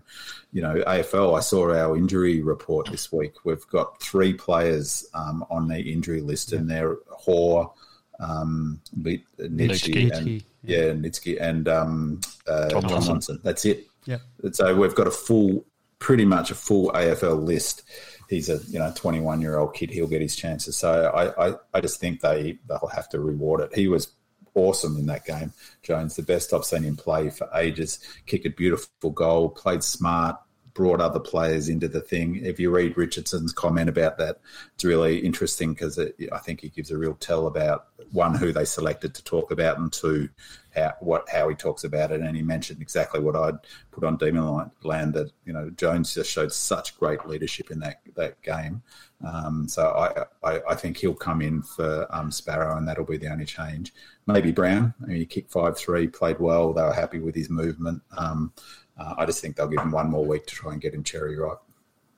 Um, could you? Uh, and I'm just playing devil's advocate because I didn't really see much of the reserves game and not taking anything away from Jones's 32 or 35 possessions. But I'm just looking at the ladder, the VFL ladder now, and I see Essendon uh, have only won two games and are sitting 19th out of 22 teams, and the, the three teams below aren't uh, AFL listed uh, teams, so they're the lowest AFL listed teams. Does does that take any gloss off off even Ben Brown's and Jones's uh, uh, games? Not not really. I saw saw pretty pretty well most of the game. The um, Jones's efforts were just fantastic. I think it wasn't only thirty two plus possessions. Eighteen of them were contested, if I remember. Um, he was just in everything. That it was as good a, go, a Jones game as as I've seen in the previous 300. He was just fantastic, regardless of the opposition. Um, he was. It was the difference between AFL level players and VFL level players, and he was a, com, a complete standout. So um, he'll certainly be in the in the in the in the. Uh, I would imagine in in the first 22 this week. Um, I think Ben Brown will come in. Um, I wouldn't be surprised though that given that we last week we brought Viney in and didn't take a mid out, that we've now got an excess of mids, uh, and I think the one who might fall out is A and B. Um, I know Goody loves him, but um, when you when you've got players who are seriously in form, um, knocking the doors down, you can't keep refusing them. Uh, a and B does a lot of running, but he's not the player that you want with the ball in hand at the moment. Um, so I think he might easily drop out. Um, he didn't have a great deal of effect um, this week, but um, I think we do need to bring bring bring Ben Brown into the side. We just need that extra tall up there that we've spoken about before, and I think you'll also see players like Fritsch um, come better when you've got a got a Ben Brown in there. That uh, when he's not taking the second best defender as he uh, had to this week, um, he'll he'll like, suddenly become a target again. Like the North Melbourne game where he kicked five, being in that yeah. situation. Yeah, six. I think he kicked in that game. Yeah. Um, uh, now we, we talked a few weeks ago about uh, resting resting players. Uh, we're talking around the buy is is now still uh, big man, is that on our radar? Do you reckon uh, guys like Kozzie, uh, are they in line to maybe have a rest? He didn't really do much this week. Um, would you give him a rest? Would you give anyone a rest? Uh, you know what? Not now. I, I, would have thought that the go was Collingwood and um, Essen. Like that's the structure around it because now we're getting into the the meat of the season, aren't we? Maybe you know if you are going to rest a player, this is the week, not paying any, you know, not disrespecting GWS at all. Um, but if you are, if they are thinking about it, they've got to do it in the next week or two because they've got to have their best finals team in the last four or five games to get some synergy together and to, to get their best 22. So I mean, Kozzie wasn't great, was he? You know, like he works hard. Um, he, he, he wasn't great against Collingwood either, for that matter. Um, and um, you know, maybe he does need to freshen up.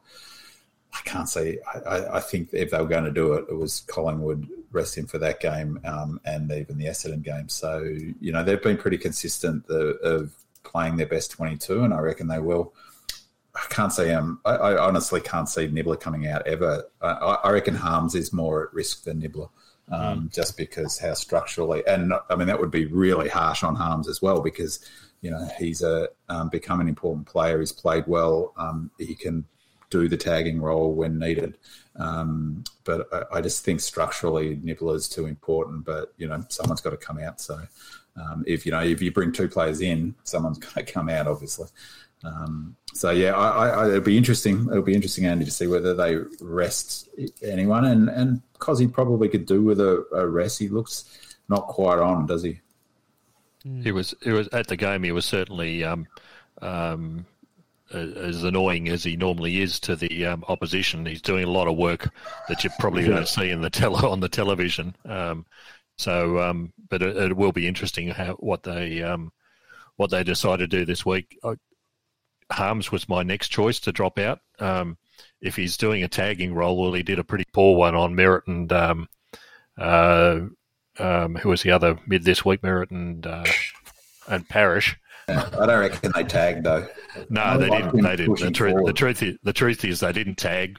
But if if that's the case, why do you need um, yeah. um, Jones and and Viney in there as well? Do you yeah. really need a Harmes as well? Yeah, exactly. I think that's exactly right. Um, so yeah, I mean, I think one of the things about Nibbler, Spargo, and Kozzie is that uh, and Fritter to a lesser degree, is that it's really important to understand how much running they do and up the ground. Mm. So often when they get the ball, uh, you know, they're spent. Like they're they're spent when they're kicking the ball, which is, you know, um, so not only do they do lots of defensive running, uh, and they're really important from that perspective, they're running back up um, to the defence and back to the forward line. So when they do get their ball in the forward line, they're often just completely out of gas. And Fritter does is a fair bit um, of defensive running as well. So yeah, like obviously big sort of selection headaches in that regard.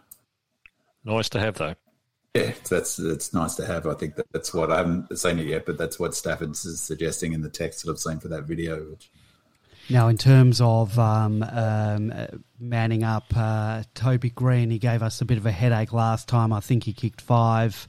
Um, who are we going to man up on him? Does Hibberd get uh, the job or, or somebody else? Uh, uh, do they try Hunt? Um, no, not sure he's good enough only for player Toby Greene. Hunt and May's got to play on him.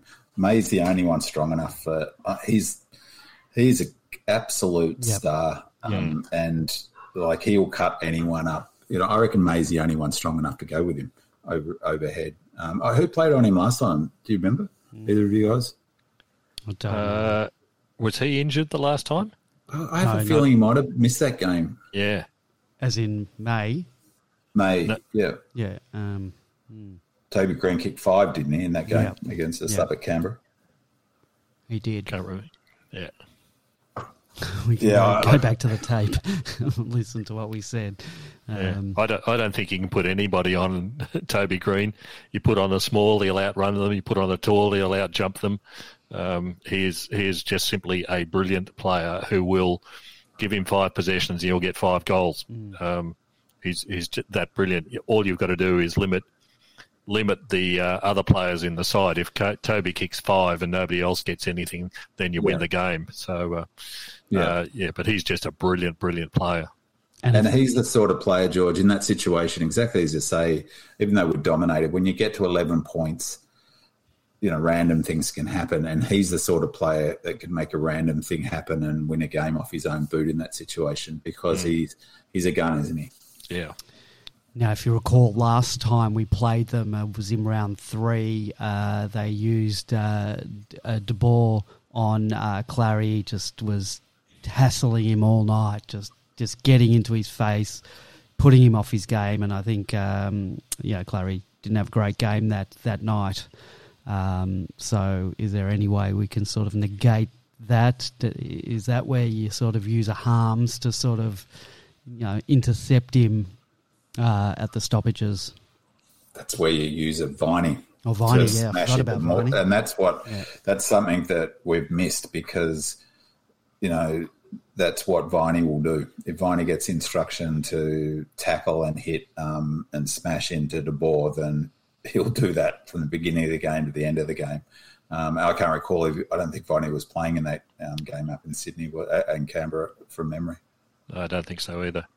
Yeah. Um, yeah, he's exactly the. play. That's one of the things they've missed, and it's interesting in that VFL game, George, how well Vander's played, and he plays a similar style. Like you know that um, he just targets players' body and he tackles good. Um, so you know that's. I think come finals, he's a chance, as I said last week, to get in, just because Goody loves that sort of player who's going to put on hurt, basically.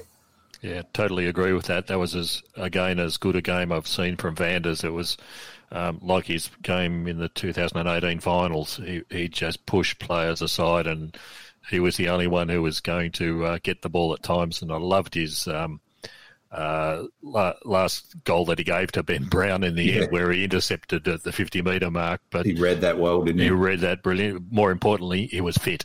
Yeah, and, uh, that's and he's been- moving well. He seems to be Yeah. moving really well, like as good as I've seen him. So you know, he could be a real wild card, and um, you know, Goody loves him, and for good reason. And like in terms of come finals, you need players who are going to break tackles and and go through them. Yeah. Interestingly, um, I had a look at a, a little bit at the Hawks uh, GWS game uh, from last week. Hawthorn demolished them. It, it was the scoreboard might be a little bit um, generous to them uh, in that respect, but Hawthorn beat them in every thing, single um, statistic except for centre clearances. And, and we've we've learnt that uh, centre clearances don't mean don't mean uh, all that much.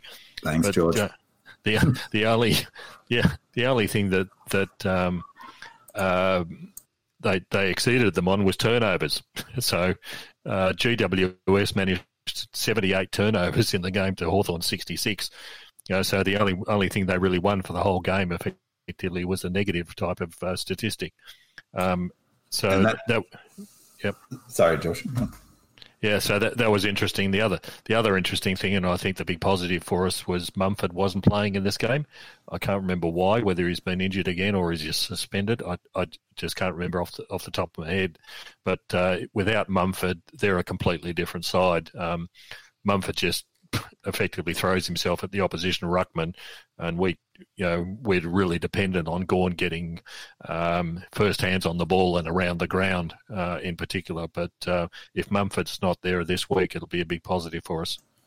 Well, Mum- yeah, I was going to say uh, on the Mumford back didn't. comments. Pl- sorry, Joe. Mumford didn't play the last time we played them either. Go ahead, George. Uh, go ahead, B man. Uh, So I was going to say that the on the back of your comments, George, is that they're a funny team to watch from a sort of game plan and tactics GWS because you know if you wanted to boil it down to their identifiable brand, it's win the contest. Now that's the same for us and same for Bulldogs, same for any club, I guess. But there's not much else.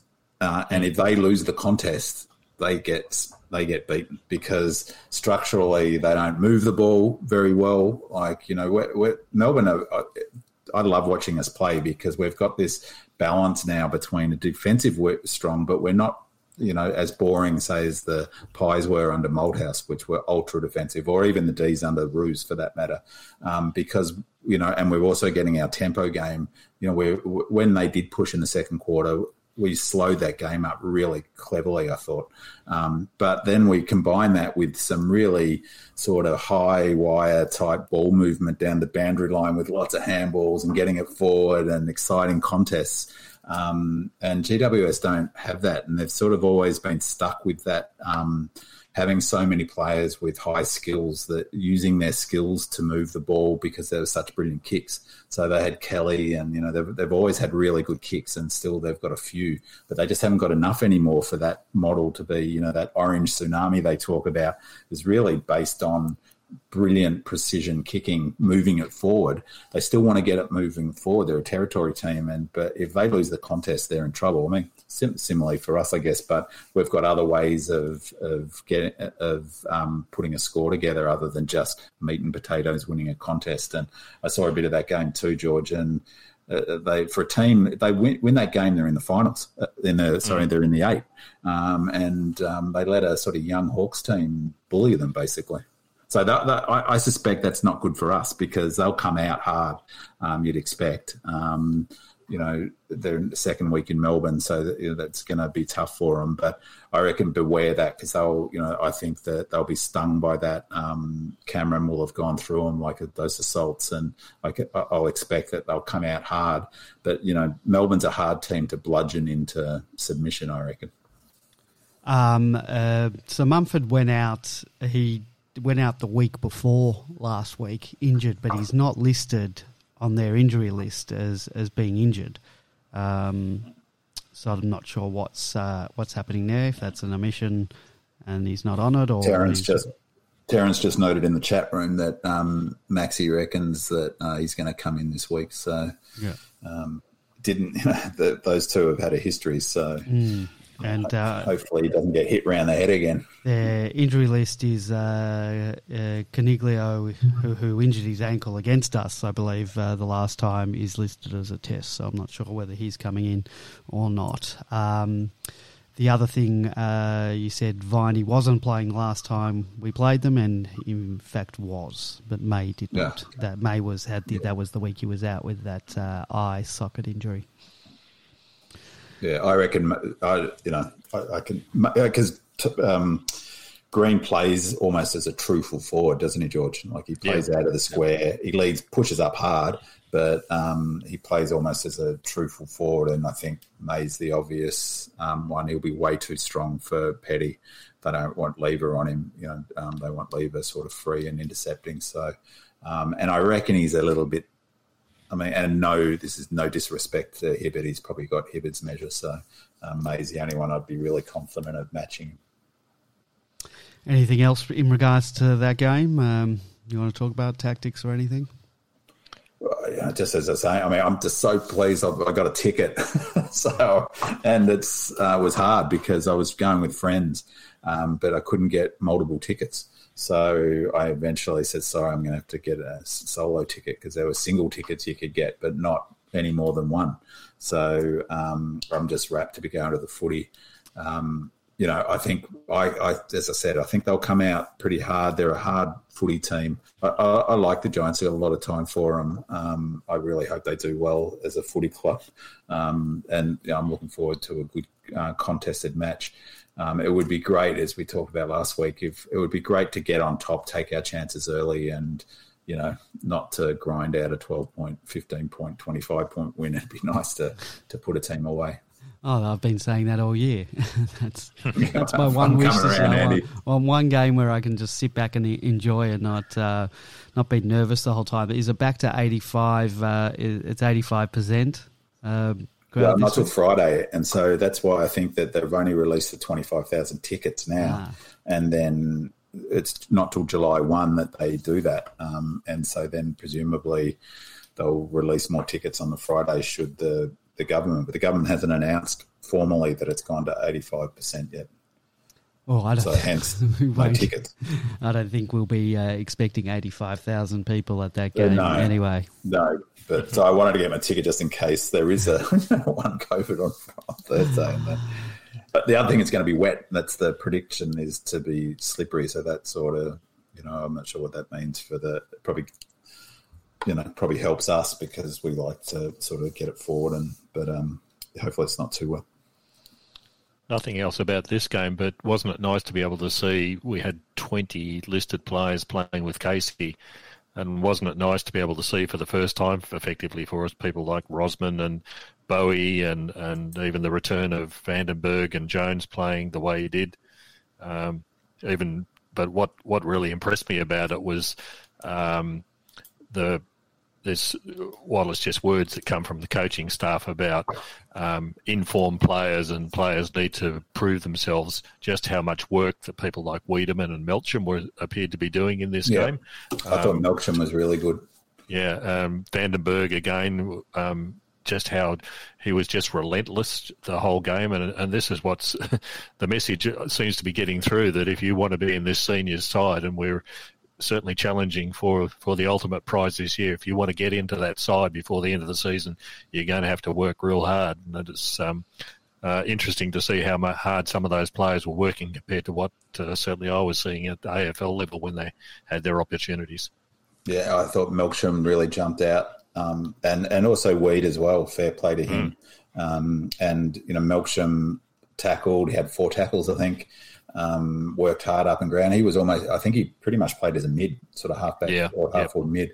Um, kicked a beautiful left foot kick um, up the field off his left to um, a forward's advantage on the half forward flank. And, and for me, I thought, you know, ha- having missed butchered so many inside 50s that we did, you know, missing targets, that's why he's a you know, if he plays with any level of intensity, he'll come back into that team come final. So again, I'm not sure he's going to come out, but um, you know, I think they want him in for exactly that. So I, I was pretty impressed, and I, I, thought Bowey was good too. WA Demon Boy asked in the thread about um, you know who we might need to trade in next year, and or do we think that um, guys like Bowey and Laurie are developing nicely? And personally, I think Oh, that's the first time I've seen Laurie. Um, mm. I love. We've talked about this before, but I love um, that how natural a footballer Bowey, Laurie, even Rosman, who's got a bit of X factor. But uh, uh that was the first time, obviously, I'd seen the, the. Is it Duncan that we drafted in? Yeah, well, it would have been his first game because uh, we haven't. Yeah, played. yeah, and Declease or they look like natural footballers. They, yeah. yeah. they look Turner. like kids who play footy. Hmm. Um, what were your thoughts on trading in, in terms of do you think we need a to sort of trade any sort of big player in or just keep going through the draft? Um, well, I'm not sure what's that. I don't even know what our situation is in terms of, of money wise. Whether we have money to, to go after a big target or or or, or someone position wise. Um, I would I mean, selfish. I'd, I'd, love to be in the conversation to get uh, uh, Cerra from, uh, from Freo, who's who Carlton seem to have the, have their mitts on. Uh, that'd be fantastic to have Langdon on one wing and him on the other one, but I, I don't think that's gonna gonna happen. But um, I don't know. I'm, I'm, sort of happy with the way we've we've drafted. Um, we've got a good good hit rate in the last few years, so I'm prepared to back them. But um, it'd be nice to go after someone if we I, need to I fill a position. Da- I think the danger is as football fans, and it, it, keeps Demonland going for three or four months of the year with all sorts of draft um, proposals and what we should have been getting and what we could get and how much we're going to pay for them and things like that. Is that um, we've got um, 40 plus players at the moment who are, are, challenging for 22 holes come the end of the year. Um, yeah. Uh, the the I, I can't see any glaring weakness that requires us to fill uh, with a player of high caliber um, that we're not going to spend an awful lot of money on. Um, we've seen plenty of examples over the year: Buckley at Collingwood, Judd at Carlton, um, even Carlton again with you know, Saad and Williams this year, spending a lot of money and getting very little results for. Um, I'm prepared to, to back Jason Taylor to pick out someone who's um, got the quality and the talents to fit in with the team that we've got, rather than trying to create something uh, from from the ground level up. Um, so. Um, I'd be sticking with what we got and keep on developing the people like the Boweys, who, who to me looks like a, a, a ready-made replacement for that small um, defender uh, role. He's already taking kick-ins at uh, Casey level. He's that quality um, disposer of the ball. Uh, these are the, the holes you, you, progressively replace. You know, he'll he'll be replacing probably Nev Jetta when uh, towards the end of the year. Um, we've got a couple of other players who'll be getting to that uh, stage in their career. We've got a few who obviously haven't made the mark, but um, keep developing, keep keep bringing the players through. That was the Hawthorn model that got them uh, three premierships in a row. So, um, yeah, I think we should be following the same route. I, also- I totally agree, and I think that's why the sort of comment about the dogs, you know, being in a sort of window that where they could win three or four as I said, we've got a fantastic list demographic. We've got some high end talent that's around the 26, 27 mark. Jones is our oldest player, I think, isn't he? He's sort of, um, but he's an outlier in terms of age. Maybe Hibberd's 28, you know, so, and then maybe Melksham too, but then, you know, the rest is 26 down. Um, and you know, I think you know, uh, uh, sorry, um, uh, Taylor has really done a great job in bringing those, filling those holes, and they've given his, you know, they've given Taylor his head to a degree. Um, and I, I read um, on, I think it was the MFC site a, a, few weeks back, or perhaps somewhere else, is that there's a young ruckman that um, we might be able to get through the um, academy. George, you probably know more about that, but that sounds, you know, quality player who we might be able to get um, uh, through that system. Um, you know that that's probably the one area who's going to come up behind Max Gawn. Yeah, I think the deal with that that guy is as long as he's not a top twenty, yeah, um, yeah, he's ours. Right. So, um, and as we know, ruckman do take a bit longer to develop. Uh, just on your point with the Bulldogs, I think uh, the hype around them isn't just so much on their current team, which obviously that contributes to that, but the fact that they've still got that Jamarra waiting to come in, as yeah. well as them having first dibs at uh, uh, Darcy's son, uh, who's been kicking bags uh, at school level um, and was yeah, kick uh, six, six in, the, in the Metro. Yeah. So I think that's right. That's, that's exactly sort of right. Uh, them talking about dynasties in terms of that, but they were talking about GWS and dynasties, and that didn't really go anywhere. So. Um, you know, things can yeah. turn around very quickly in the AFL world. Um, yeah. Yeah.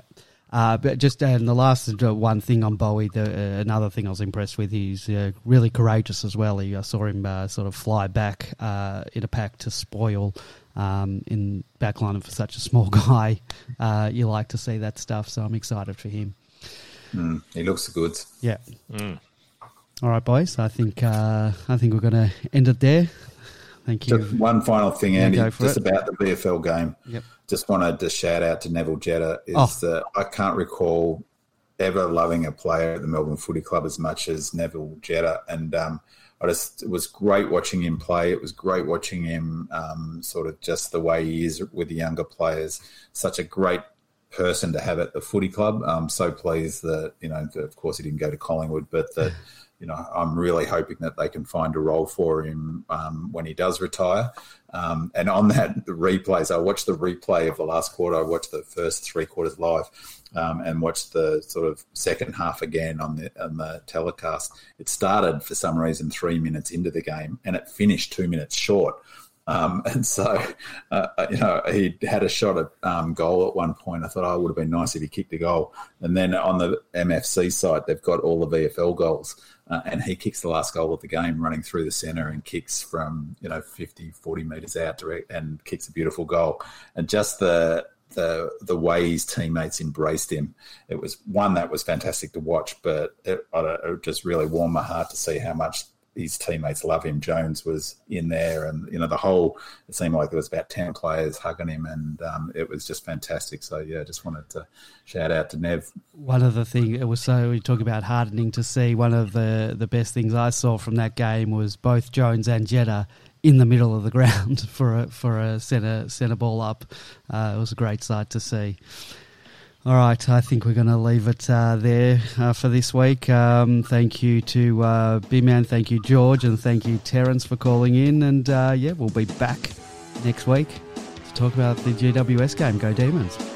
Go Redlegs! Come on, Demons! Come on.